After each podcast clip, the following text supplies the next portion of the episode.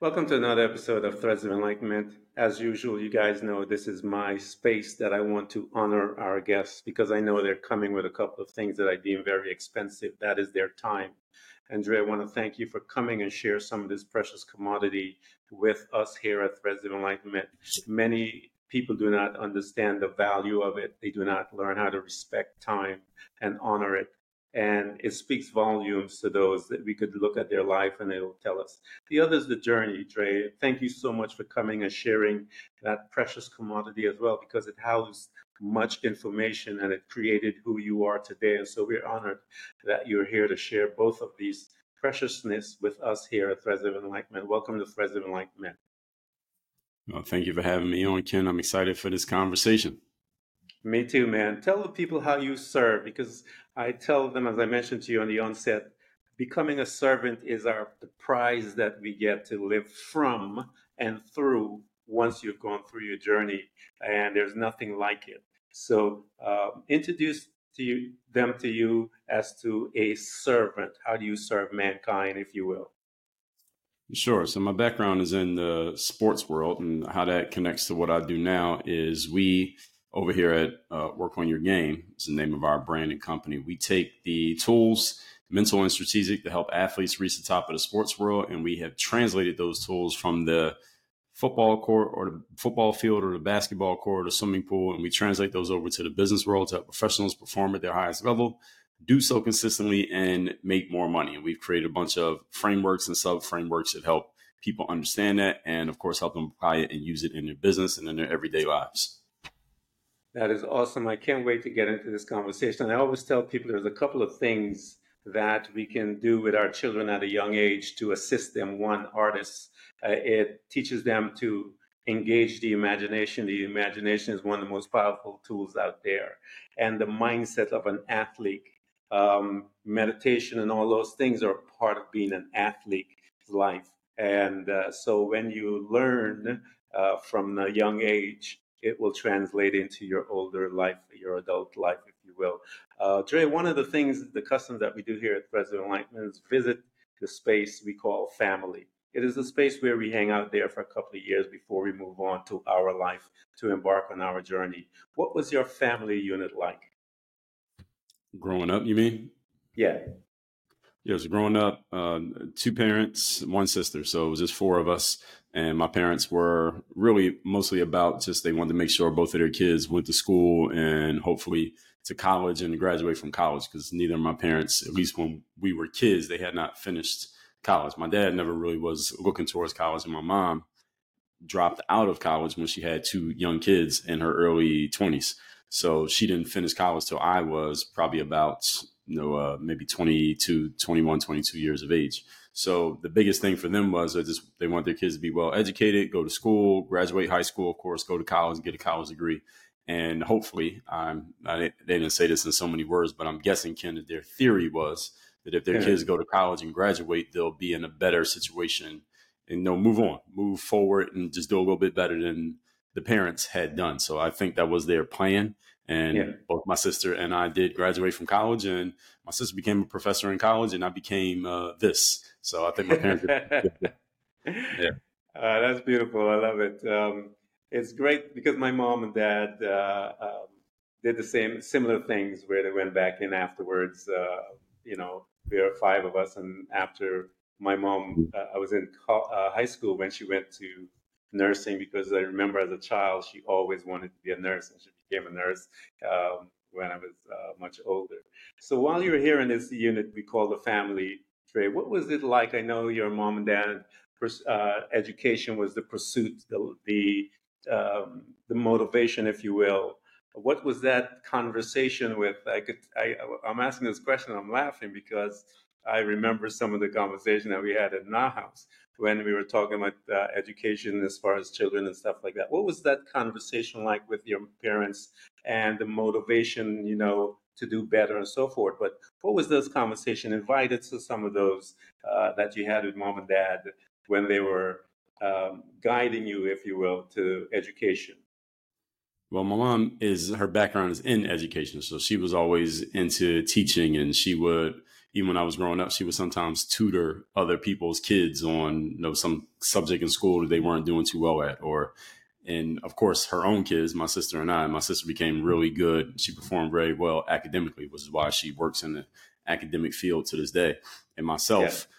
Uh, she had us on reading books and things like that from a very young age. So the reading led to a lot of writing. I'm sure we'll get into that uh, here in this conversation. Yeah. But as far as where they wanted us to go. It wasn't really so much a conversation. It was just that our mom was just steering us. So you're going to do good in school because she was teaching us like before we even started school. She was teaching. Yeah. So she was teaching us you know, reading and writing from a pretty young age. So this is why when we went to school, we were already pretty advanced compared to most kids because we had already been kind of had a little bit of tutoring at the house already. Yeah. And being that we saw my mom, I was we were young, but I was old enough to remember my mom being in college and trying to take night classes and stuff like that.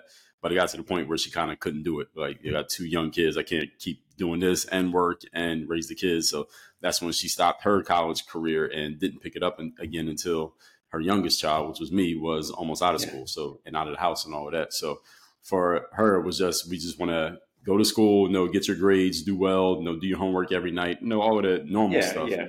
Yeah. And then get into college and go to college and do something. So, uh, like I said, I have a sister. She did so well academically that she went to some of the best schools and got scholarships and stuff like that for academics. Whereas I went more of the sports route.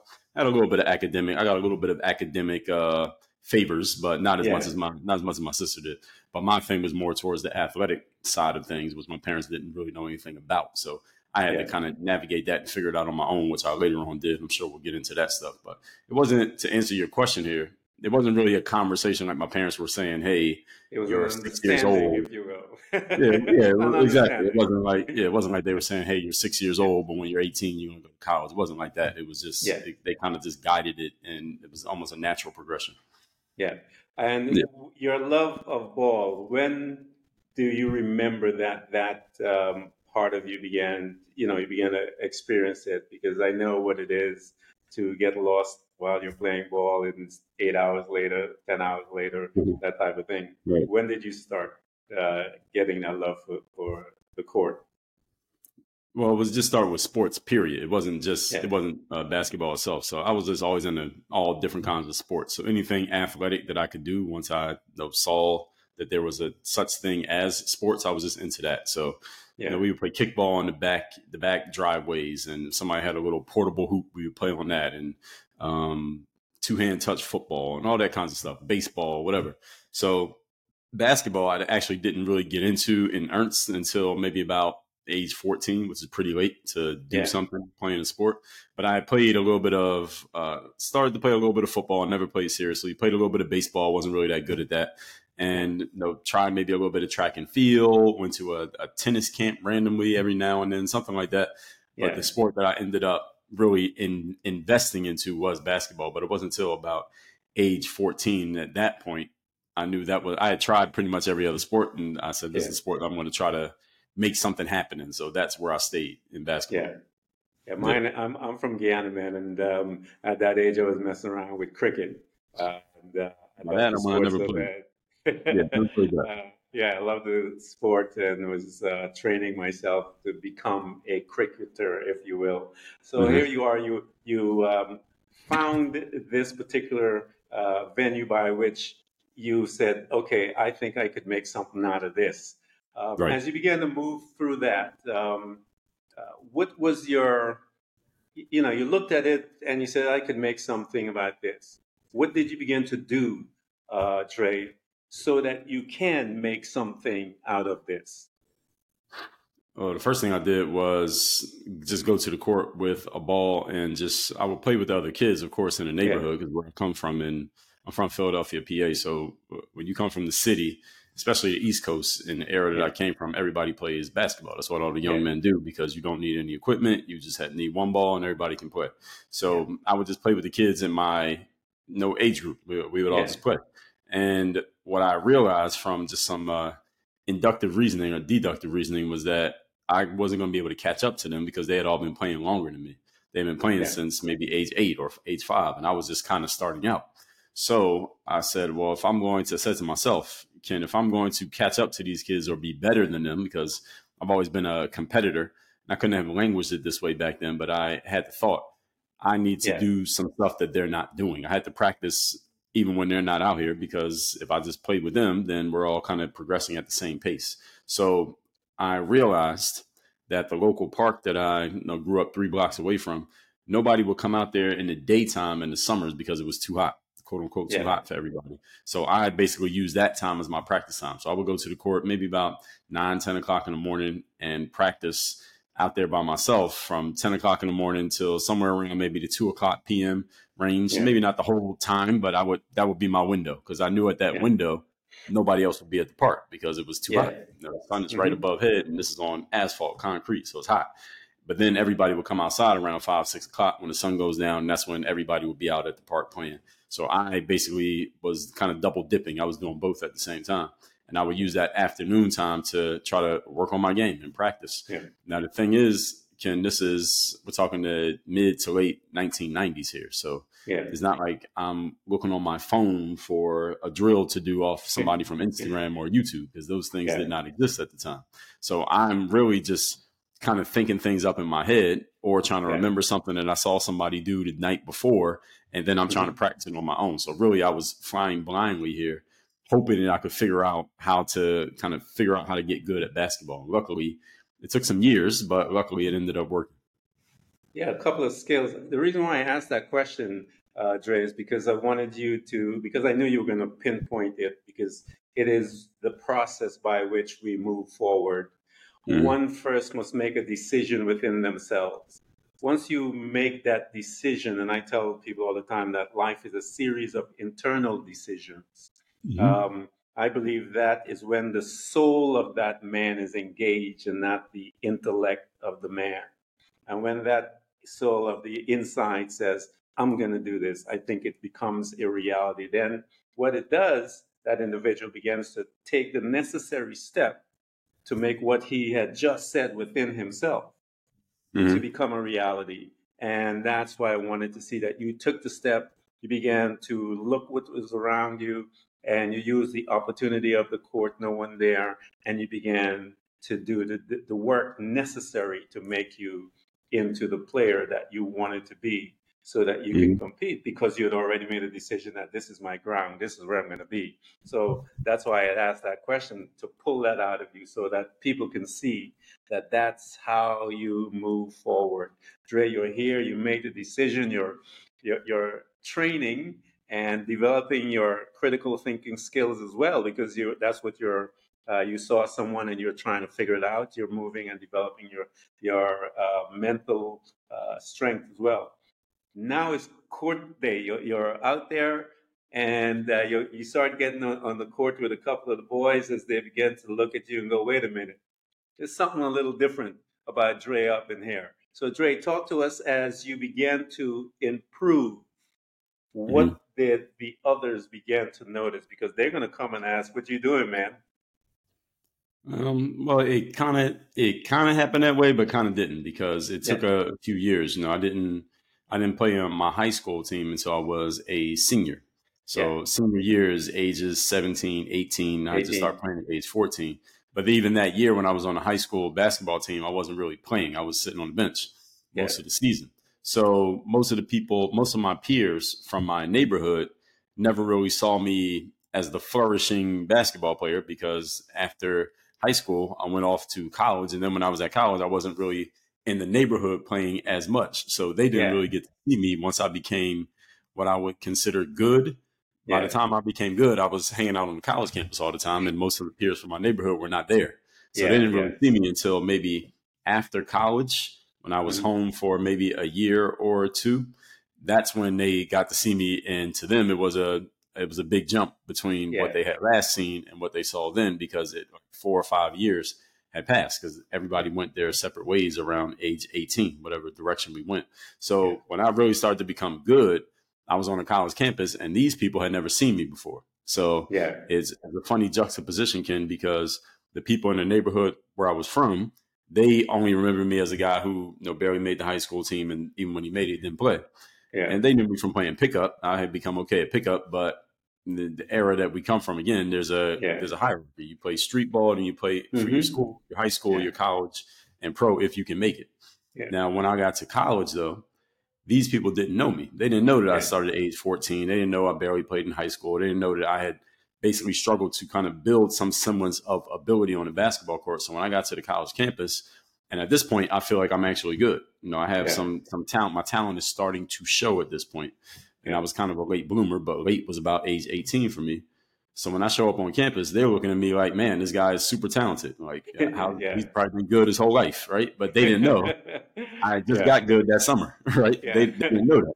So it's funny that it was just two completely different uh, ways that people were viewing me based on what they knew about me or what they didn't know about me. So that's kind of how that happened. So it's not the people in the neighborhood. Again, they only saw it years later and they saw that I had become better yeah. they didn't know. Nobody really knew the whole journey except me. Yeah. So being there, um, uh, Dre, and you're in this new arena, if you will. No one knew you or anything like that.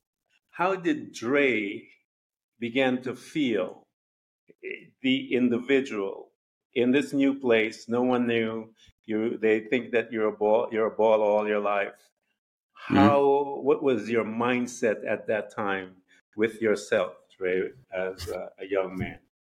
Well, the mindset for me was uh, take advantage of it. Right? everybody thinks I'm I'm just this great player, well, okay, let me just step yeah. into being a great player. I mean, mentally, that was my thought pattern. It's not yeah. as easier said than done, but that was my mindset. Just uh, be this player, and I was pretty much the school I went to was a very small school my freshman yeah. year. Yeah. So I was the most talented player on the campus, which is not saying a lot, being that it was a very small school but mm-hmm. it was a, a, big step up from what I had been the year before. Yeah. So I just continued to do what I had been doing since age 14, was to continue to work on my game, keep practicing, uh, keep spending time in the gym, trying to get better. I eventually got introduced to lifting weights so I could work on my physical body as well as my ability on the basketball court. But I, I was always the type person who would, if there was time and space, I would always go to the court and practice. So yeah. when I got to college, the best thing about it, Ken, was that I finally had access to an indoor gym consistently. Yeah, yeah. I was using mm-hmm. indoor gym. So then I could just practice more. And what was funny is none of my teammates practiced on their own. They would only practice if the coach said, Hey, we have practice at four o'clock. They came to that. But outside of that, you, I never saw any of my teammates just come to the court on their own volition just to practice on their own to get better individually. But I had always done that. That's the way that I started. And that was the thing that had gotten me there. So that's what I always did. But I noticed that none of my teammates ever did that. So for them, it was like they had just gotten naturally better just by playing for as long as they had been playing. But for me, I was yeah. doing it intentionally and consciously. So that was a, a big difference that I noticed. And throughout my whole time in college, I noticed that most of my teammates, they fit that exact same description. They never practiced on their own. I only had one or two teammates and I played with a lot of different players in college who yeah. practice intentionally and consciously to get better. It, where everyone else, they only did what the team required and nothing extra. Yeah, guys, I hope you guys are listening to what Dre just said because it's vital when it comes to your personal development. You have to put the time in it. Um, you have to practice with purpose uh, and make sure that you spend because what he was doing, again, the quality of time one that understands the time. But this was a statement that a young man had made that this was his path. And he saw how it worked for him in, in high school, but he didn't get a chance to use it. But when the time was there, he used it. So you have to learn how to live your life and your mind uh, intentionally to get the things that you want. You just can't haphazardly walk around by default um, and rely on your uh, talents or your gift, if you will. But uh, when you push that little further, you always become a little more efficient, more skilled, yeah, if you will, at what you do. Because where you're getting skilled, Dre, and I know you will testify to this, is in the mind. So here you are, this young man in college, you're watching and seeing how these other guys are moving forward, and you're playing your ball, you're doing what you love. Um, as you're looking out into your life, because we know that you're playing school, you're going to be looking, of course, into the uh, professional world. What was your mindset, Dre? Because you're going, you know, in that area, that playground, if you will, or where the big boys are. What were you thinking um, uh, with what you were doing, and what did you see and know within yourself that you can accomplish? What was happening with you as you were moving, navigating towards that area? Ken, over the years, as I going through my college years, I just continue as I you know I already told you about, just practicing yeah. on my own, getting better, uh, improving my game. And I knew I had known probably by maybe age 16 that I wanted to try to make it as a basketball player. I didn't know yeah. exactly how to do it or what steps to take, but I just had that as the vision in my mind. I was going to try to make it as a basketball player. So I happen to have one teammate, and he happens to be one of the few teammates who would practice uh, on his own the same way that I did. We connected over that, and he actually knew some people who had played professional basketball internationally. And yeah. when I say international, I mean outside of the yeah. United States. So mm-hmm. he knew about that path. He knew exactly what you needed to do. You need to go to these events. There's like they're like job fairs for athletes. They call them exposure camps. You go to an event like this you play pretty well, you get seen and noticed by people who have the power to help move your career forward. And he's pretty much telling me, Dre, that's pretty much what we're going to have to do because I went to a yeah. college that was a Division three school.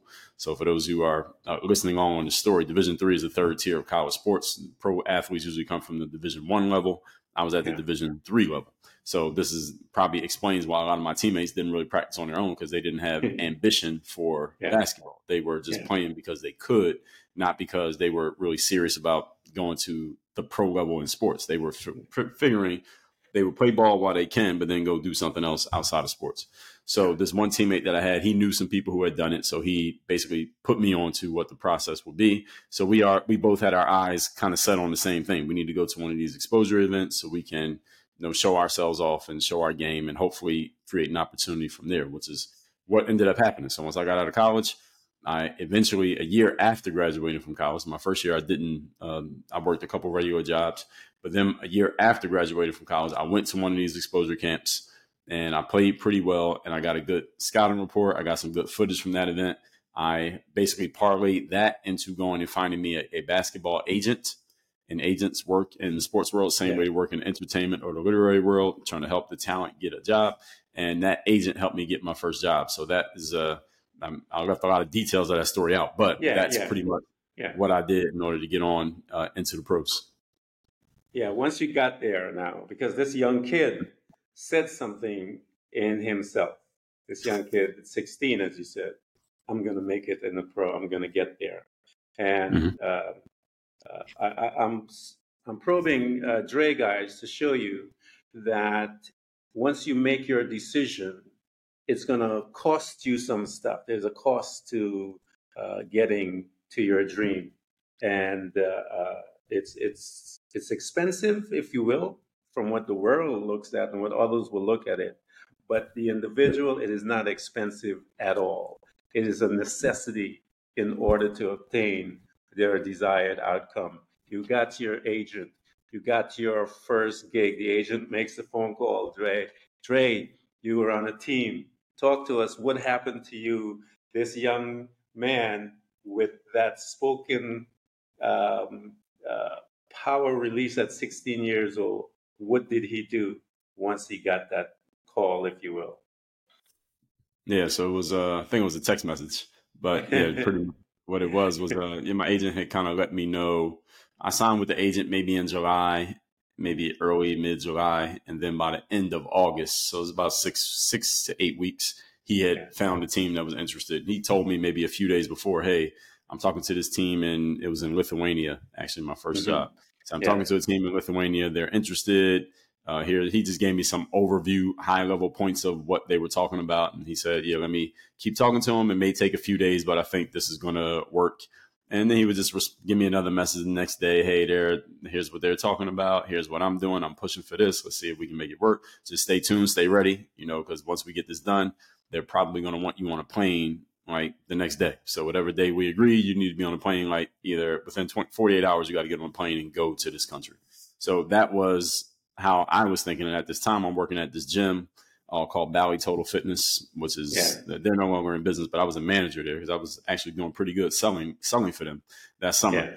Yeah. And I'm just waiting for him to tell me that everything is a go because then I'm gonna have to quit my job. I gotta yeah. get all my stuff packed and I gotta get on a plane and go to this country. I had I had never been out of the United States at that point in my life at yeah. uh, 23 years of age. So I'm excited to because I'm getting yeah. to actually do what I want to do. I'm getting to travel and I'm getting to play a game for a living. So I'm just excited and hoping that whatever my agent is doing, I'm hoping that this deal actually happens and we can go wait. So by the time he told me it was actually happening, I believe it was a Sunday.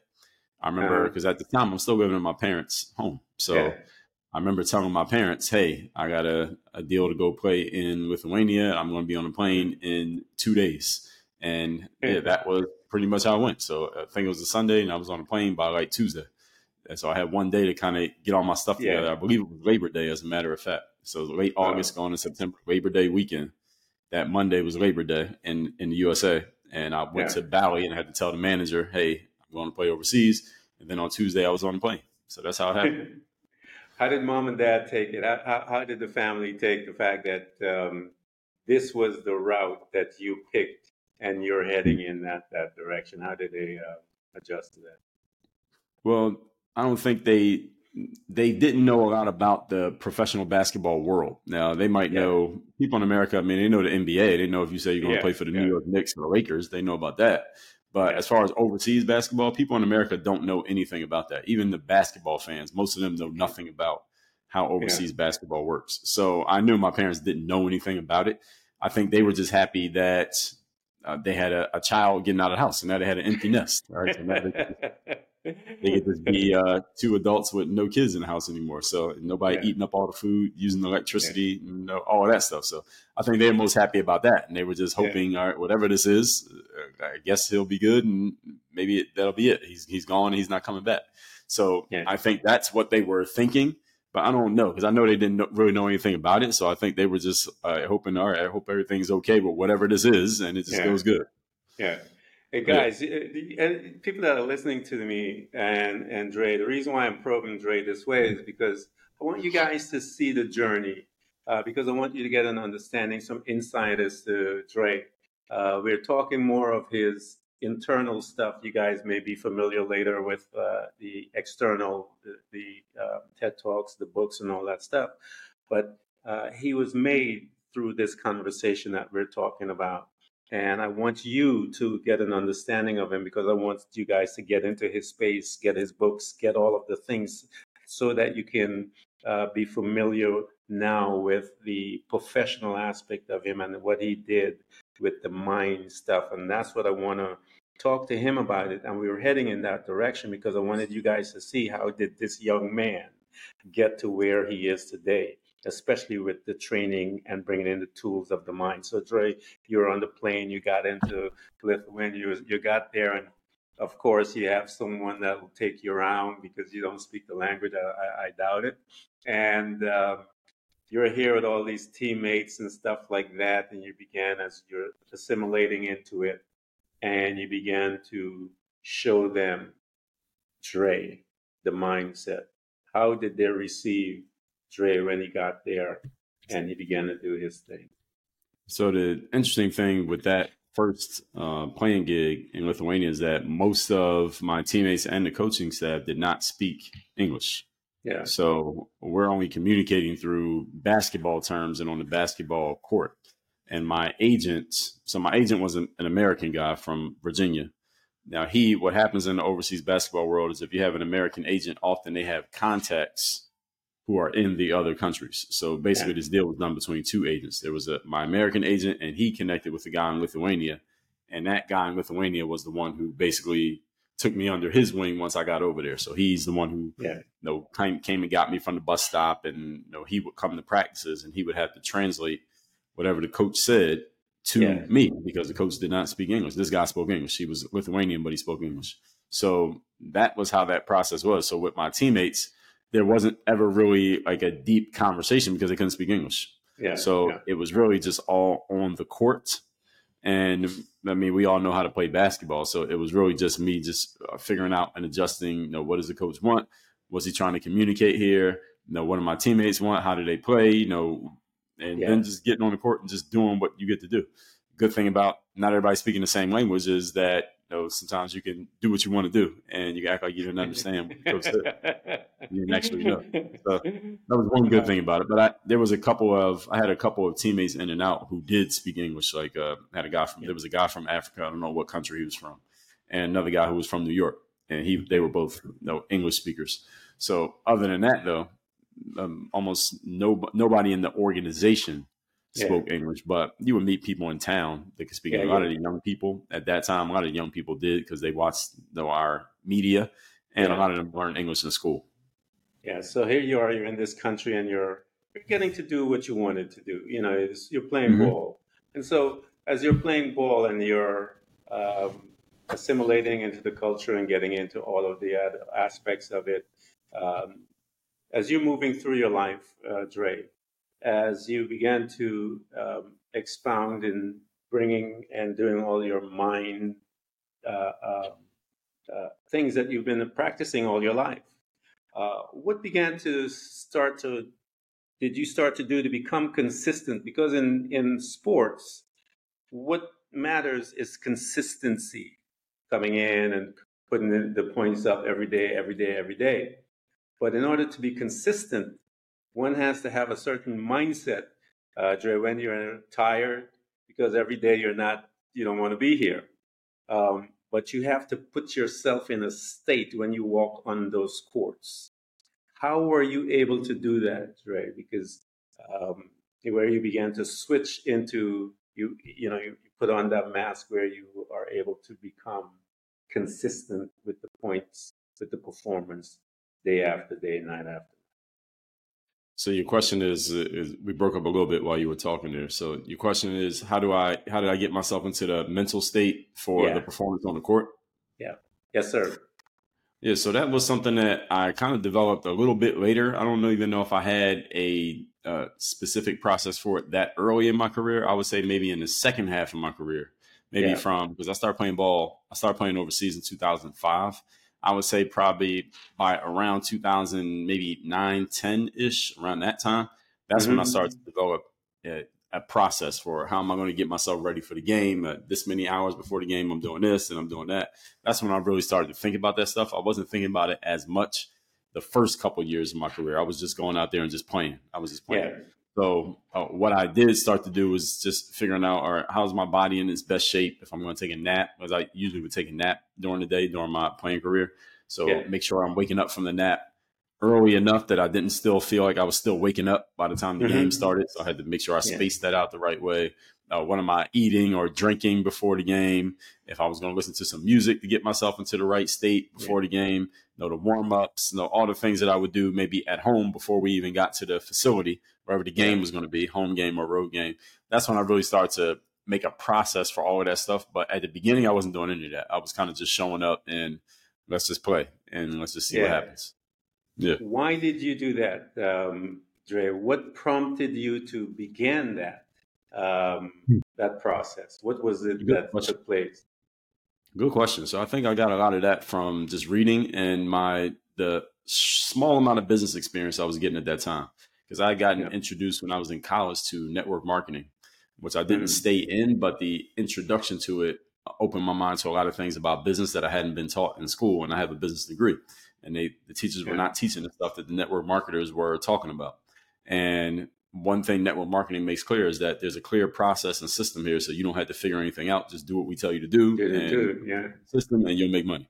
That's pretty yeah. much how it works. So, and I like that idea because I'm like, man, this is like a business in a box. That's pretty much what it was. And they did have a clean system. Doesn't mean everybody succeeded in it, but there was a system. And then I would I always read books. I told you my mom's an educator, so I've always been into reading. Mm-hmm. I remember reading books like uh, Rich Dad Poor Dad by Robert Kiyosaki, Think and Grow Rich yeah. by Napoleon Hill, uh, Tim Ferriss's Four Hour Work Week. And Tim is a person who he thinks and he writes in a very strategic way. He breaks things down strategically and process wise. So yeah. I remember reading that book maybe 2007, 2008.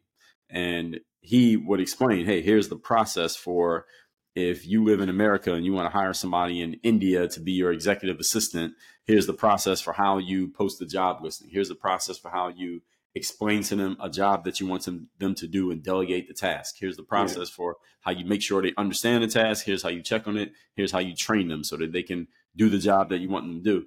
the whole point being, I'm bringing up Tim because yeah. he's one of the first people that I saw, especially in writing, just explain here's how you can make a process or already made a process, just use mine. Here's yeah. the process that you can use to set up your things, whatever you're doing. And I, again, uh, inductive reasoning, just figured, well, if you can make a process for that, we can make a process yeah. for pretty much anything. So why not just make yeah. a process for some other stuff? So I just started making processes for all these things that I was doing because I realized that a lot of what I was doing was repeat behaviors. I was doing yeah. a lot of the same stuff over and over and over again. So I just figured, Ken, why don't I just make a process out of everything that I'm doing so that I know exactly what I need to do every time. So I don't have to spend time thinking about it. I don't have to reinvent the wheel every time. And once I find a process that works, then I can just do it over and over again and keep getting a a favorable result. So I started doing that with my fitness. I started doing it with uh, you asked about the mindset on the court. I started doing it with that, and at this time, I was starting to you know create and sell my own products online. So I started doing it with that stuff as well. Mm-hmm. That is awesome, man. Uh, Bruce Lee has a statement. He says, "I don't fear a man who kicks who practice a thousand kicks." He said, "I'm afraid of a man who practices a single kick a thousand times."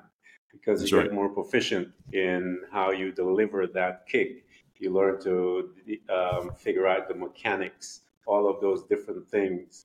Uh, when you begin to do that, and you are talking about those things as, uh, and I always tell people, uh, Dre, the information, the data is out there. You have to be a student. One of the things that I, I always encourage someone that when you become, when you're on the path of enlightenment, you are a perpetual student until you die because mm-hmm. you will grow and get better to become better. Uh, one of my favorite uh, um, words, if you will, that uh, I always say to people is that phrase is that I am becoming. And to me, that means I am becoming whatever I want to design. I, it is up to me to design what I want to become. But sometimes, you know, as we are growing in a personal development, a personal adventure, if you will, uh, most of us don't know what that is until we begin to start walking and, and begin to change and so forth. So here you are, you got your right. processes, and you bringing out the results. Those are around you now are going to begin to notice that because I want you to talk about how did you transition from the court to because what you're learning on the court and I tell people it's it's life. You're learning life. You're learning the same processes the same way by which you are going to be successful in life as you are on the court. When you began to do that, uh, Dre, how did you begin to notice that it does translate into the daily living, the uh, personal development aspect as you are putting your processes together? I started to notice it because uh, I had started putting videos on YouTube around the same yeah. time I started playing uh, pro ball, and I wasn't doing it consistently as it as if it was a big business plan. I was just putting videos out sporadically. And once I saw there were players out there who were getting benefit from it, I would do it a little bit more consistently, but not really. Maybe once a month, something like that, or whenever yeah. I got around to it. So I, I started to have a little bit of an audience online. So by around 2009, this is a point where I found myself without a, I was not um, employed at the time for basketball, basically a free yeah. agent waiting for the phone to ring. But I had this audience online of ball players who have been following me for some time. They were just trying to learn the game the same way that I had once been trying to learn the game. They were learning it on the internet as opposed yeah. to having to figure it out on their own like I did. Yeah. So when my phone was not ringing and I don't have a contract offer coming in for basketball, I started to focus a little bit more on this whole online space and what I was yeah. doing online, which we now call having a personal brand. At yeah. the time, I don't know if that phrase even existed, but it was it was a, a, new thing. So I started putting content on YouTube more consistently, and this is all basketball related stuff. So I started yeah. putting videos on YouTube like every day. And I, I told you I just read uh, Tim Ferriss, Four Hour Work Week. Yeah. In his blog, he had a experiment that explained to people, hey, here's how you can test out a product idea if you have an audience online, or even if you don't, and you want to sell stuff online. Here's how to test it out. And it was a simple little five step process, and I followed it and started creating my own products based off of that. And it, the products were just for basketball players, like four dollars and ninety nine cents a piece. my first products. Yeah. And again, that the seed had been planted because of that network marketing experience that I had in college, yeah. just going through a couple of meetings.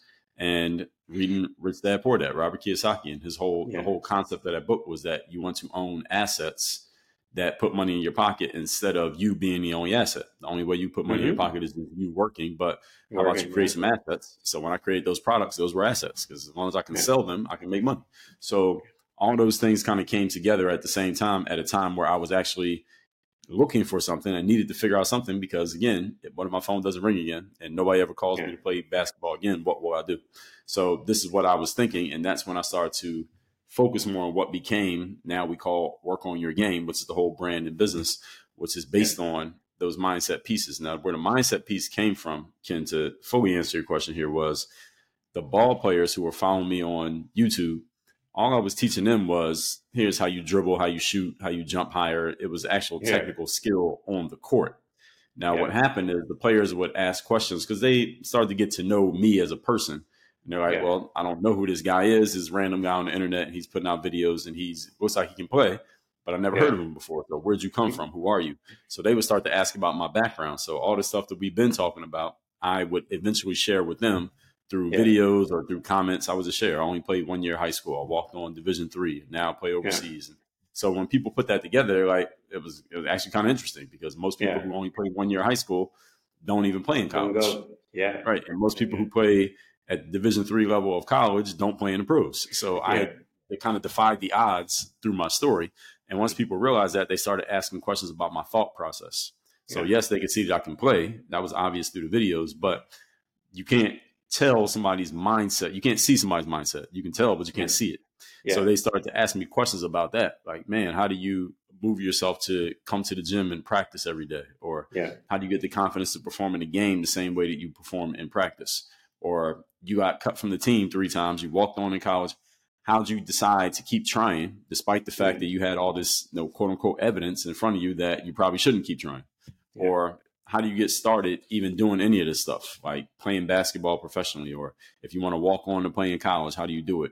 Or if you want to get known on the internet, because being known on the internet was now starting to become a, a career yeah. aspiration. Like now Mhm. kids are growing up wanting to be an internet person, Yeah. not being a firefighter or a police officer like in our era.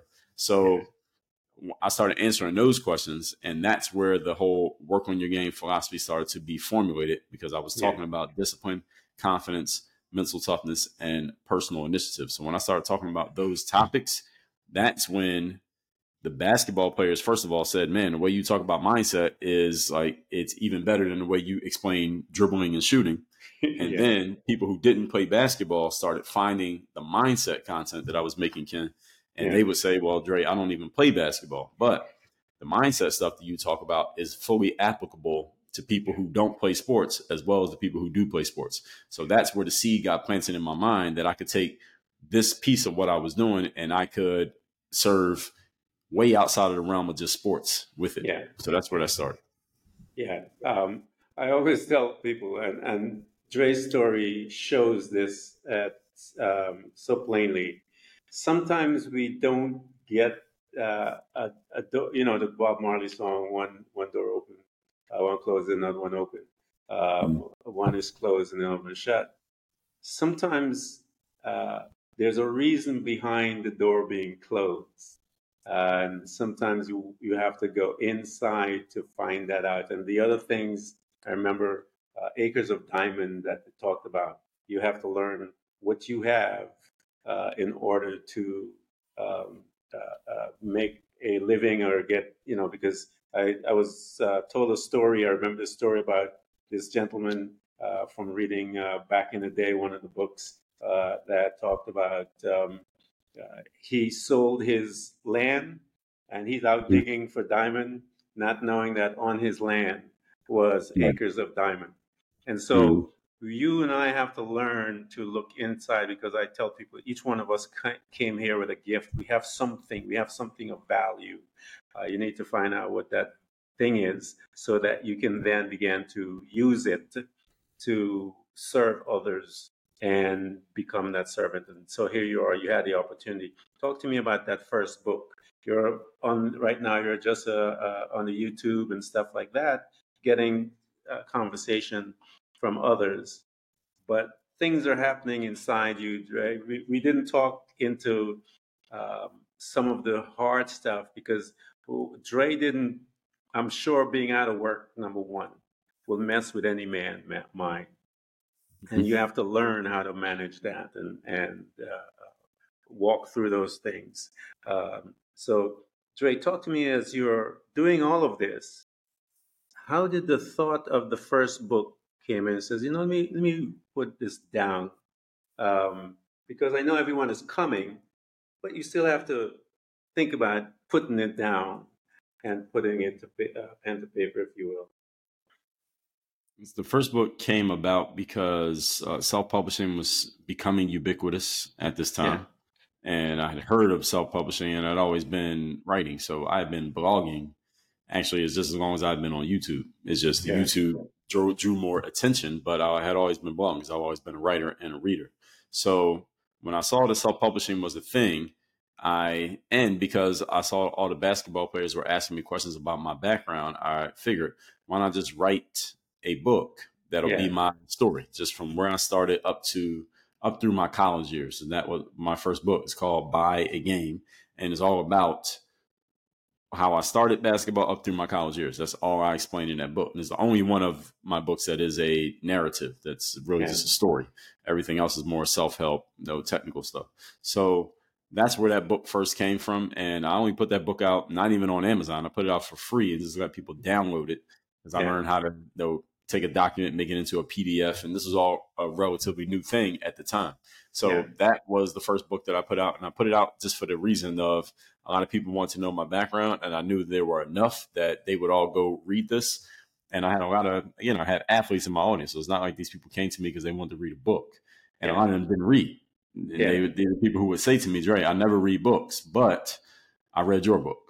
Yeah. because they had connected with me through the basketball and I was giving them what they valued. So they were willing to sit down and read. And because a narrative book is a lot easier to read than just an informational book because you're just you know, hopefully it's a page turner. You want to keep turning the page to find out what happens next. So yeah. that was uh, how my first book came about.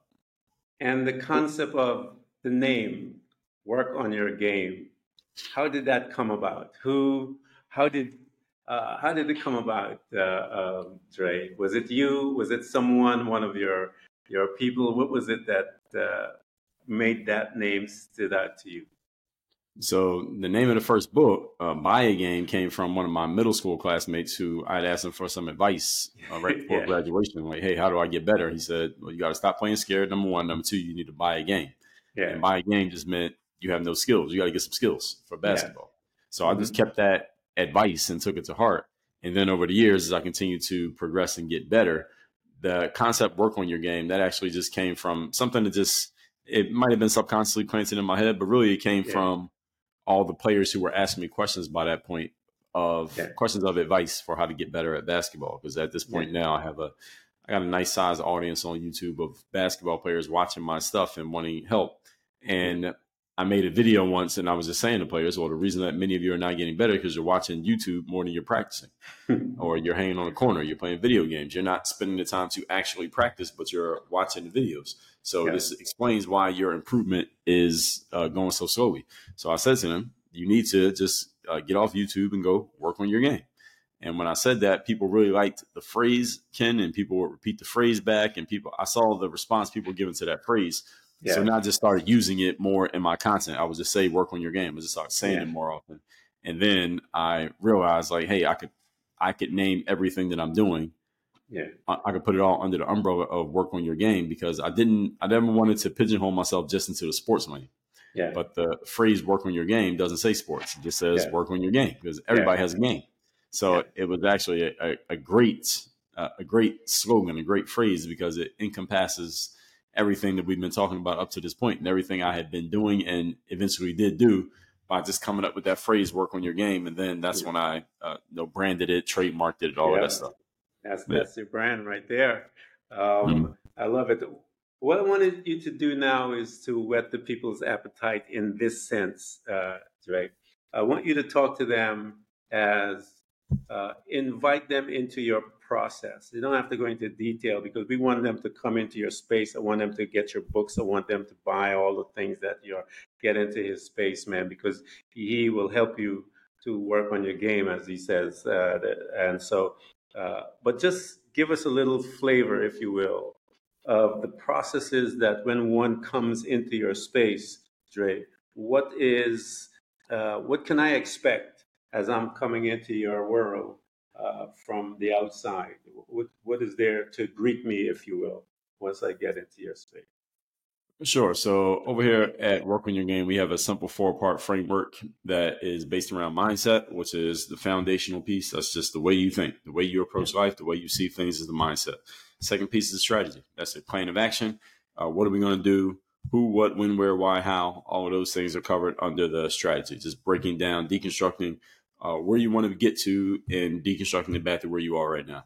Third piece of the system. How do we execute on our strategy consistently and in a way that is duplicatable and your outcomes are predictable. And then the last piece is the accountability. How do we make sure that everything and everyone is and are doing their job as they're supposed to, and we make any necessary adjustments as you know as they come up. So that four part four part framework: mindset, strategy, systems, and accountability. That is what we do at uh, Work on Your Game. Hey guys, you heard the man, um, and uh, I love the slogan because it, within that it encompasses everything that you will be doing within those uh, four those framework that he gave you is that you are working on your game to lift that game up to change your life. It's all it starts here in your thoughts. Everything that you and i see on this planet here uh, originated other than the ones that god created but it came out of his thought he said let us make man in my image and in our image and so he had to think, mm-hmm. think about what he wanted, and then he came out. So everything that is on this planet came out from the thought. So you have to learn how to manage that thought. Um, I always give you the advice that uh, because I tell them I grew up in a church, and mm-hmm. G- Jesus said to his disciples, "Take no thought, saying."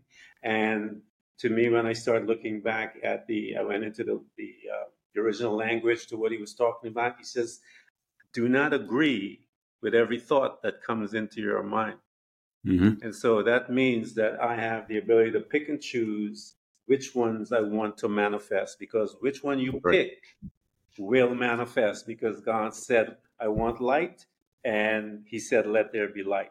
And guess what? There was light. And so we're following the same example, the same model because he had a business plan before he started. The business plan was all done, and then he said, "Let's do this."